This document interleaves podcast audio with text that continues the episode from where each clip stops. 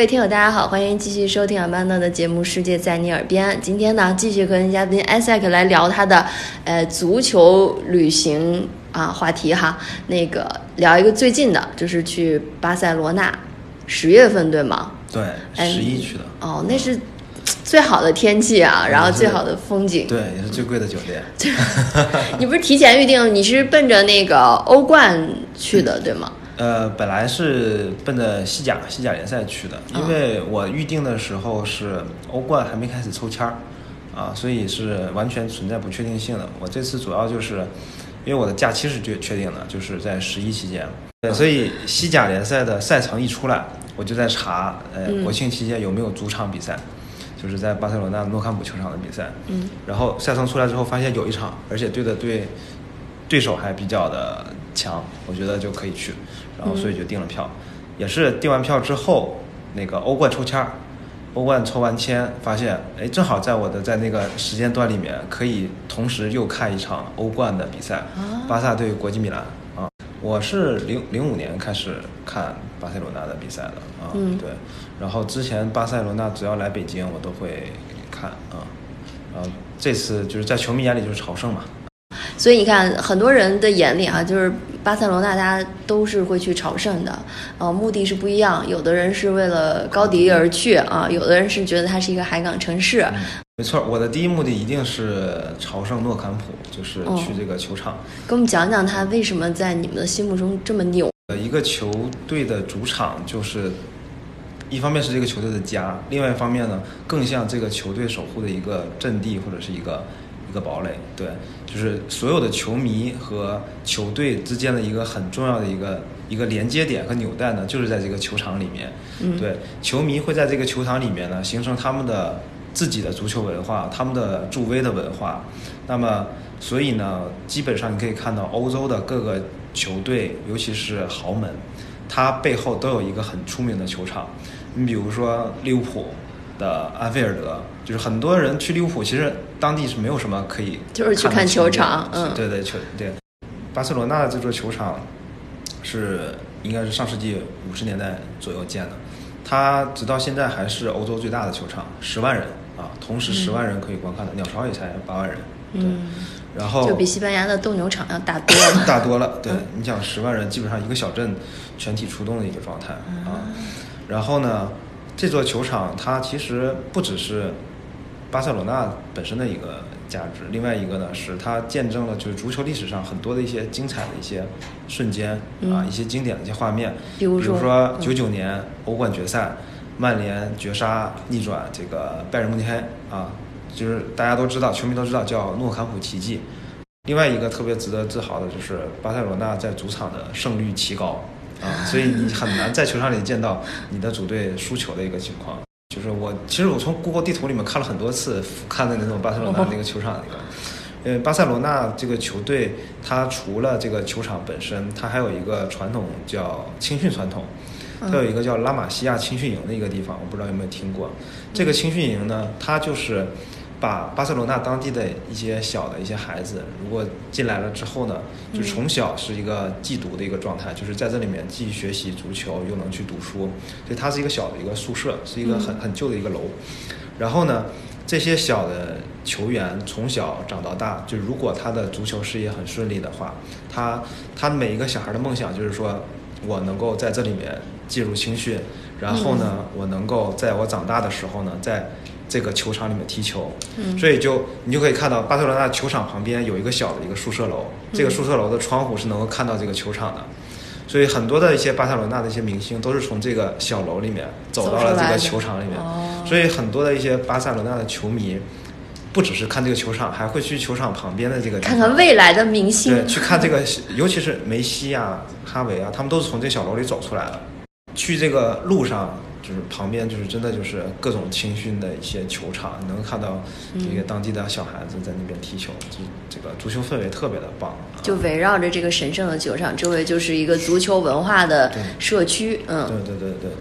那比赛那天，就像你说，这是会发生很多奇迹的一个球场哈。当天有没有让你特别震撼的场景出现？嗯，第一个是比赛的结果，差一点输了。啊零比一落后，然后呢，下半场扳了两个球，也是绝杀二比一。你从电视里面看和当当场去感受这个球场还是完全不一样的。嗯，不只是气氛氛围，因为他有始终球迷一直在那边去带着全场十万人去按照一定的节奏去去加油助威。另外呢，就是本地人呢，其实也能够跟上这个节奏去唱一些哎巴塞罗那的助威的一些歌曲。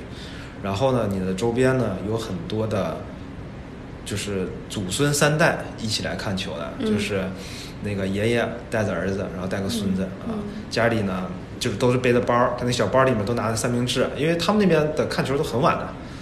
那有没有现场就是一些嗯巴萨队的嗯球迷才知道的一些仪式？第一个是巴塞罗那的队歌啊，他的队歌是有有几个很强的节奏节点，是球迷要跟着一起唱的。嗯啊，尤其是喊巴萨的时候，对这个就是你不管你会不会西班牙语，当你到这个球场，你只要看过巴萨的比赛，你都会在那个时候跟着全场一起去喊出这个巴萨这个名字。对，另外呢，就是就像刚才说的，他那有个死忠球迷区，他是全程站着，摇着旗在带着大家。对，所以这里面会有一些歌曲。那有现场，比如说就是欢呼之后，就是嗯，队员脱球衣签名儿，然后有这样热烈的场景吗？呃，除非重大的比赛，要一般情况下球员不会脱球衣，因为脱球衣是要拿黄牌的。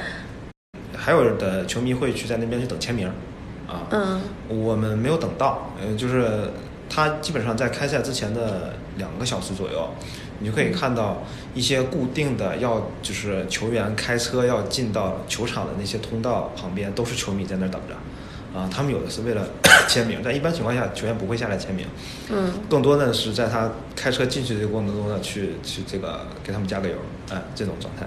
嗯然后同时呢，还有一批球迷很有意思，他们专门等的呢是客队的大巴的入场的口，就是对方的球队。当那个我这个时候我是赶上了，因为我正好就在那个口那块儿在路过，然后突然球迷就开始嘘嘘声特别的大，然后你就远远的看到对方的球队的大巴车就开始往这边开，然后整个过程就是球迷都在嘘啊，就是先给你造势哈，就让你气势先颓下去。没错没错，嗯。哦，这样，那我们都知道，就比如比如西班牙，它是这个夜生活很丰富哈，然后尤其巴塞罗那这样一个港口城市，那一般赛事结束之后，呃，像球迷啊，或者他们会不会还有一个，就我们相当于 after party 啊，就是这种、这种庆祝的呃，场景，嗯。对，可以，因为这个西班牙的时间是比这边要晚很多的，他们是晚上八点多才吃饭，所以好的开球时间一般是九点或者是十点。那么他比赛结束的时间其实当地的十一点或十二点，啊，嗯、第一个能够感受到的就是从球场开始往外走的时候，那诺坎普旁边的路都是封死的，因为球十万人十万人往外走，他们都要去走到一个相对来说有点距离的地铁站，很考验这个就是完全堵死的，对，就是所有的球迷就是一边的在那唱歌，然后，然后我们当时还拍了几个老奶奶，就是老爷爷和老奶奶，就是嗯。你可以看到那个球衣都是好多年前的巴塞罗那主场的球衣，就是牵着手一生钟爱对对 对，在那往前走，他们就是很平静的往前走就好了，但是有很多的一些年轻的球迷，尤其是全这个全世界各地来的球迷呢，嗯都会加入到这些庆祝和这些唱歌里面去。呃，某些重大赛事的决赛的话，呃，会在这种什么西班牙广场啊、加特罗尼亚广场啊，去有一些很大的一些庆祝的活动。你可以看到很多的球迷爬到广场中间的那种那个纪念碑的上面去，然后去大家一起去庆祝。他们有这个技术，就是西班牙不是有一个搭那种人塔的那个传统传统技巧啊？是的，对。我们从球场回到老城区，基本上也快十二点半的时间了。嗯，周边的酒吧，就是因为酒吧里面也都是球迷在看球。嗯他看到你穿的这个这个巴萨的球衣，就会远远对你喊说：“就巴莫斯巴萨啊！”是这样的情况。对，就大家都知道对方再去给巴萨加油。我在那边第一个住宿的一个民宿的 的老板呢，是一个中国人，一个中国的一个老大爷。嗯，我问他为什么去巴塞罗那，他说为了艺术，啊，他就是画画的，他为了艺术去了巴塞罗那，然后在巴塞罗那买了房，然后他的儿子呢，现在在巴塞罗那做地产经纪人，啊，嗯去做去卖房。他为了艺术去了巴塞，但我但我相信他不是靠艺术买的房吧？其实当地的房价还好，嗯，哦，真的，对我大概问了一下，感觉没有比北京贵。就是这个老大爷去了巴塞以后，还是从事艺术工作是吗？圆了他这个梦。呃，我没有，我没有问他具体的工作，嗯。但是我能够看到他的时间里面，以及我们住的是他们家嘛，嗯，他们家里面的一些嗯东西都能够看到，他就是还在从事他的那个绘画的那个那个事业，对对对，嗯。然后 这是他是为了艺术来的，然后我的第二个民宿呢是一个越南裔的法国人啊，嗯他就是一个服装设计师，就是也是纯粹为了艺术来的，所以这座城市我觉得除了是高迪的城市吧，同时也是一个真的是艺术氛围比较浓的一个城市。或者说为什么高迪可以在这里诞生？就是说这个城市始终有着这个艺术的氛围、啊。对，在这里诞生，并且被这里的人所认同，我觉得确实。你想想，一个越南裔的法国人都没有去巴黎，然后选择了来巴塞。对对，是的，是的。诶，那我们聊了巴塞的这个足球和高迪哈，那可能我们还可以插播两条哈，就是嗯，Plus 这个旅程旅程的 Plus，然后一个是说在安道尔购物哈，这个地儿可能很多人都会。错过，知道它是被所有欧洲好多国家嵌在中间的那么一小块儿，嗯你你去干嘛了呢？还有一个就是说，你是特地跑到迪拜二十多个小时转机去嗯跳了一次伞，是吧？嗯啊，这两个经历可以跟大家分享一下。嗯，对，其实因为我们在巴塞罗那十几天的时间，其实蛮蛮长的。我们本身也要体会这个城市嘛，嗯，然后当时就想看一下，我们也特别喜欢自驾，所以想看一下周边哪些地方可以去。然后我们去了塔拉戈纳，一个很小的一个城市，嗯、是一个罗马风的一个城市。然后也去了，呃，滨海托萨啊，是一个当地人很愿意度假的一个地方。但是我没有去赫罗纳，赫罗纳是《权力的游戏》拍摄的一个一个取景地，对。然后我们又看，哎，其实周边还有一个国家其实很近的，就是安道尔，对。去打个卡嗯对，而且安道尔最有名的不是说微信这个很多的人都是来自于安道尔嘛？这个这个梗你知道吗？是因为以 A 开头的第一个吗？对，所以所以说很多的，就是微信有一大批人都来自于安道尔哦这么一个梗在。哦，对替他们去看看他们的那个 hometown 啊，对，对，所以各种原因。另外一个，嗯其实我们后来又去大概了解了一下，安道尔是欧洲唯一一个免税国，啊而且是欧洲的滑雪天堂和温泉的一个度假的一个地方。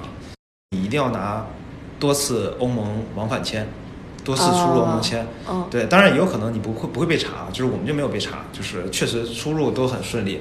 但如果一旦你被查，而你是单次欧盟签的话，你可能就回不来了。嗯，对，会有这么一个情况。另外一个呢是哎，一般签证应该都是给的多次往返吧？欧那个申根签是有可能给单次的。哦真的对我们为了就是强调我们要去要给我多次申根签，我在呃申报的时候还特意强调了，就是我要去安道尔，这还是要提前做规划的。没错没错嗯没错。当然也有朋友就是完全不知道，就开进去也开出来了。嗯，因为地儿太小了，还没等警察发现你已经回来了。对对对，特别的小啊。安道尔是没有网络的，就是你的欧洲欧盟的这个网络进去就会没有信号啊，所以我们过了就这么多少平平平方公里？它特别的小，它的国都其实它其实就是一个城市，然后周边全是山，应该是比那个 摩纳哥要大一点点。大一点点，大一点点，对。但是它的城区我估计还不如摩纳哥大，对，它全是山。这也太坏了！周边这些国家在信号、电信上都不能照顾一下吗？对，它就是我们一过境，我和我老婆就发现糟了，没有信号网了，啊也没有 导航了，是吗？呃，导航就是就是默认的还是那个导航，就进去的时候那个导航，但是进到城里面的时候就崩溃了，就是完全就不知道往哪儿开。还好那城市比较小，嗯就凭着印象，你看哪个地方有点像这个购物那种地方，然后就往那边开，找到购物然后停了车，停了车，然后马上连 WiFi。对，基本上那一天就是靠这种 WiFi 活掉的，而而且温差特别大啊。嗯我们两个是仅有的穿着夏天的衣服走在安道尔的马路上，但是周围的人都穿着羽绒服。就是，哎，那你们开过去的时候是明显感觉进到了一个山区嘛？或者海拔在上？对，因为嗯那个西班牙和法国中间是比利牛斯山啊它就嗯夹在那个它就在角那个比利牛斯山里面。对，所以我们开的时候，因为车里面就没有感受，但是一开车门我们就发现好像不太对啊。但是我们还我还穿的短衣短裤呢，然后周围的人都穿那种薄羽绒服，首先这滑雪是 对啊，首先去那个 shopping mall 里购物就是买羽绒服？哎，那如果这样的话，其实你十月份去，它这两个如果时间来得及的话，你也是可以体验的，滑雪和温泉，对吗？对，它是每每年应该有八个月的时间是可以滑雪的。呃，欧洲特别好的一个滑雪的圣地，但是我们留的时间不太多。对，但滑的时候要小心一点啊！如果这个场子太大，一不小心就滑滑回西班牙了，还得揣好你的那个申根签。对，它很多的马路就是指示牌，就是哎，往右走是西班牙，往左是法国。嗯，然后它官方语言是加泰罗尼亚语。啊？嗯，对，加泰就是官方语言是巴塞罗那那个加泰罗尼亚区的语言。对，这这还挺挑战的。是是的，嗯。安道尔还有一个点就是它的油很便宜，就基本上去安道尔玩的人都会在那边把油加满再回来啊。我们也是在那边特意把油加满才回到西班牙。哦，那还有你说的购物的坑在什么地方？就是我们后来对比了一下啊，就我老我不懂啊，我老婆对比了一下，其实呃没有那么的便宜。就是如果你真的他所谓的。免税也其实没有比别人加了税要便宜多少，没有没有没有没有那么的便宜，而且它是只有化妆品会更划算一点，就是其他的你像包啊这种，有很多人去欧洲购物去买包嘛，其实也没有必要去安道尔买，就是主要是化妆品，而且他他们很多说的是便宜呢，是因为他送了很多的小样。对，另外一个我的一个法国朋友啊，就是给我传递的一个消息啊，这个。就是我，就是责任在他，我我不能。他他说安道尔是欧洲很著名的一个造假的地方。对对对对对，是这样的。对，他说不要在那边买太多的东西，啊，但是化妆品还是可以买的。哦。环境真的特别的好。嗯。就是开车一出溜顺带手哈。是的，嗯。就我觉得西班就是巴塞罗那城里不适合开车，但是你开车去其他几个周边几个小镇真的很棒。嗯。那再说说你这个二十多个小时转机，为什么去迪拜要跳一下？对，因为你看《Running Man》嘛韩国的综艺节目《Running Man》，不就是跑男的那个原版吗？啊，对，《Running Man》有一期就是迪拜特辑，就是我是在那一次种了一个草，就是一定要去迪拜跳伞的啊，因为也是在被很多的地方评为就是全世界最适合跳伞的一个，就风景最好的一个地方。嗯，然后呢？嗯，其实中国的有综艺也也去那个地方跳伞了，就是那个地方就是很多的综艺就已经把亚洲的人都带过来了。嗯，当时我们先考虑的，我们去的时候就是阿联酋航空，回来的时候其实也是阿联酋航空，本来考虑的是四个小时的，直接在这个机场转一下就可以了。后来想了一下，反正这个来都来了，是不是也这么想？重要的来都来了，不如去跳个伞。对我，而且阿联酋是免签。啊，这个是最核心的，对，所以就想，那就跳个伞吧。啊，其实二十个小时，如果不跳伞的话，你可以把迪拜加阿布扎比都玩掉。他那个跳伞的地点在什么？红绿岛，就是就是你从机场出来，你还要专门去其中的一个岛，对吧？是的，我们是市区。对，我们是早上到了迪拜，然后我们约的是中午的跳伞，所以上午呢，我们先去那个迪拜塔。啊，阿里哈利法塔去待了一会儿，然后呢，去打车去的那个棕榈岛，它就是那个跳伞就在海边啊，然后飞机开上去，你直接向下看的话，就是那些人工岛，然后那个哈利法塔都能看到。就是嗯嗯，他所谓的这个跳伞最佳，所谓就是看到风景是最好的，就是那个景色。嗯，但是看运气的，我们俩运气比较好，就是他看那个可见度啊，因为我们前一天他们就没有跳成。啊，就是如果你跳不成的话，就只能等。花费是多少钱？呃，一个人两千，大概四千迪拉姆。对，四千二百迪拉姆，挺贵的。嗯，一个人大概两千一的样子。这个过程，你呃，这是你第一次跳伞吗？对。你有什么内心活动吗？就是还有你跟你老婆谁更紧张一点？都还好，我们俩都特别向往这次跳伞。好厉害哦！谁先跳下去的？我先跳下去。我记得上次我们嘉宾讲，就是跳下去的时候，你的脸皮是感觉往后拉着的，是吗？可以给你看照片，就是往后拉着的。就那个时候，你真的，大家说风景好，风景好，你那时候真的能睁开眼睛看风景吗？因为你戴的护目镜。OK。对，还好。我那天稍微有点差的是，我感冒了。哦呀。所以我下来之后，我的耳朵很不舒服。哦。啊，就是跳伞，就是耳朵不舒服是正常的，就经常有的人会会会耳朵会。因为你迅速这个压强变了。对对对，所以你要去捏鼻子呀什么的。但是其实不耽误你在上面看风景，就是你跳下去的一瞬间就感觉特别的幸福。就没闭眼睛是吗？就一直睁着眼睛的，太厉害了一共五。分钟，不能浪费每一秒 啊！自由落体啊，其实 就一开始速度是很快的，等伞张开就开始变成像对呃漂浮在空中那种感觉，对，一分？钟一分钟之后，它才会把主伞打开啊。刚开就是前一分钟都是一个小的一个浮伞在后面的。对，嗯嗯，就等于说你不需要做任何操作，基本上是后面的你这个跳伞教练帮你来做对，他会嗯。让我去多和呃那个拍摄的人互动啊，因为他是两个人跟你一起跳。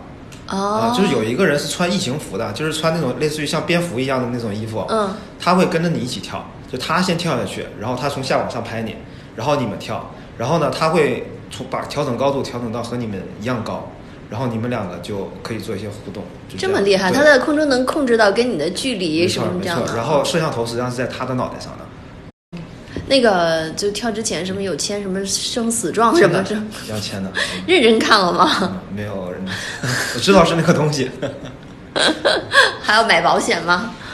嗯，对，他让买保险了。迪迪拜迪拜比较友好，就是迪拜除了英文和阿拉伯文，我我看到的中文的普及就是度应该是最高的，嗯，嗯，也是因为免签的政策肯定越来越，而且现场很多的中国人，嗯，就是应该是都是被各种综艺节目去种草的。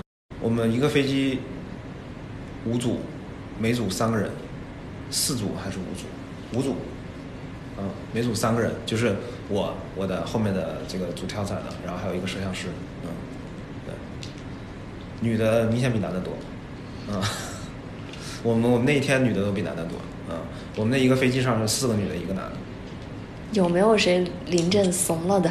我们那个飞机没有，但是有一个印度的女孩儿特别的害怕啊，一句话不说，啊，就就是特别的紧张，但下来之后特别嗨，就也默默的跳下去了。对，因为你控制不了，就是教练他虽然说是三二一，但是其实他是给你带下去的，对对对对就就他在后面下去，你当时已经没办法做任何操作，因为你基本等于坐在他的身上了嘛，对是吧？对，这是一个勇敢者的游戏，大家要是很值得体验，对对对，对，就是我们终于体验了一次像鸟一样飞翔的感觉哈。好，那聊得特别开心哈，就是啊、我们体验了一个球迷，然后当然也不只是看球，就是可能跟着这个球队，跟着这个比赛，其实也可以让你去看到世界上各种不不一样的风景。那谢谢 Isaac，那我们下期节目再见。